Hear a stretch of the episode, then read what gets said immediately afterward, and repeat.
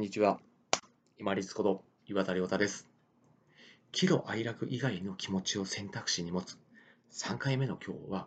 寂しさについてです。寂しさと聞くと孤独とか寂しいというのは一人ぼっちとかぼっちとかってよく言いますよね。マイナスのイメージで捉えがちかもしれないんですけれども一人でいて煩わしさがないんですよね。これってかなり自分にとっては落ち着いた穏やかな時間。前回お伝えしましたよね。そういった時間を持てるところにつながると思うんですね。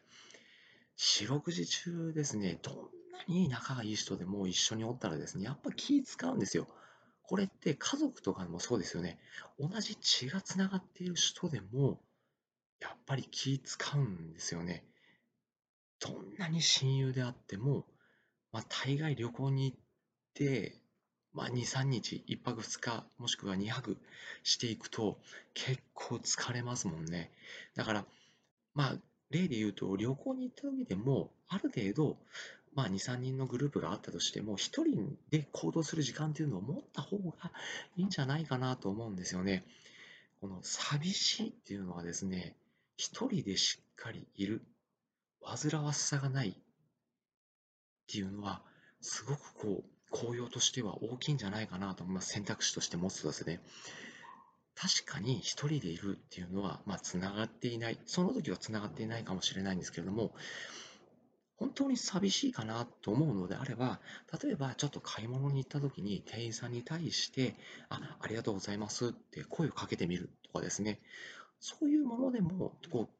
ちょっとしたところのつながりを、つながれる、こう感じれるようになると思うんですね。それはなぜか、一人でいる寂しさっていうのをしっかり味わっているからなんですね。で、まあ、仮につながっていないように見えても、本当はつながってるんですよね。それはなぜか、まあ、物を買ったり、あとは何かしらのこう、例えば動画を視聴したりするのも、まあ宣伝見ますよね。社会とつながってますし、まあ SNS を見たりっていうのもそうですし、どんなような形であっても、少しつながることっていうのは、まあ、簡単にできますけども、その対局の一人でいるっていう、その寂しさっていう、寂しさっていうのをしっかり味わえる人になってください。そうすると、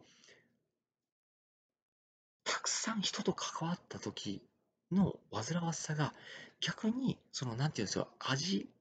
のように感じてくるんですよね。まあ、煩わしくはあるんだけれども、あの、寂しさっていうところから考えると、まあ、こう楽しい面もあるかなっていうふうに逆に捉えられるようになるので、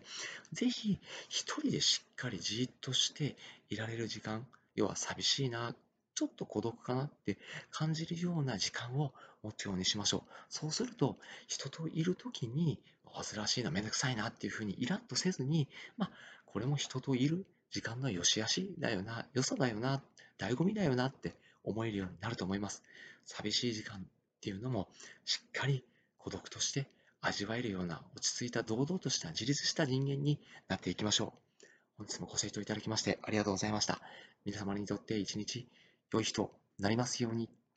これにて失礼いたします。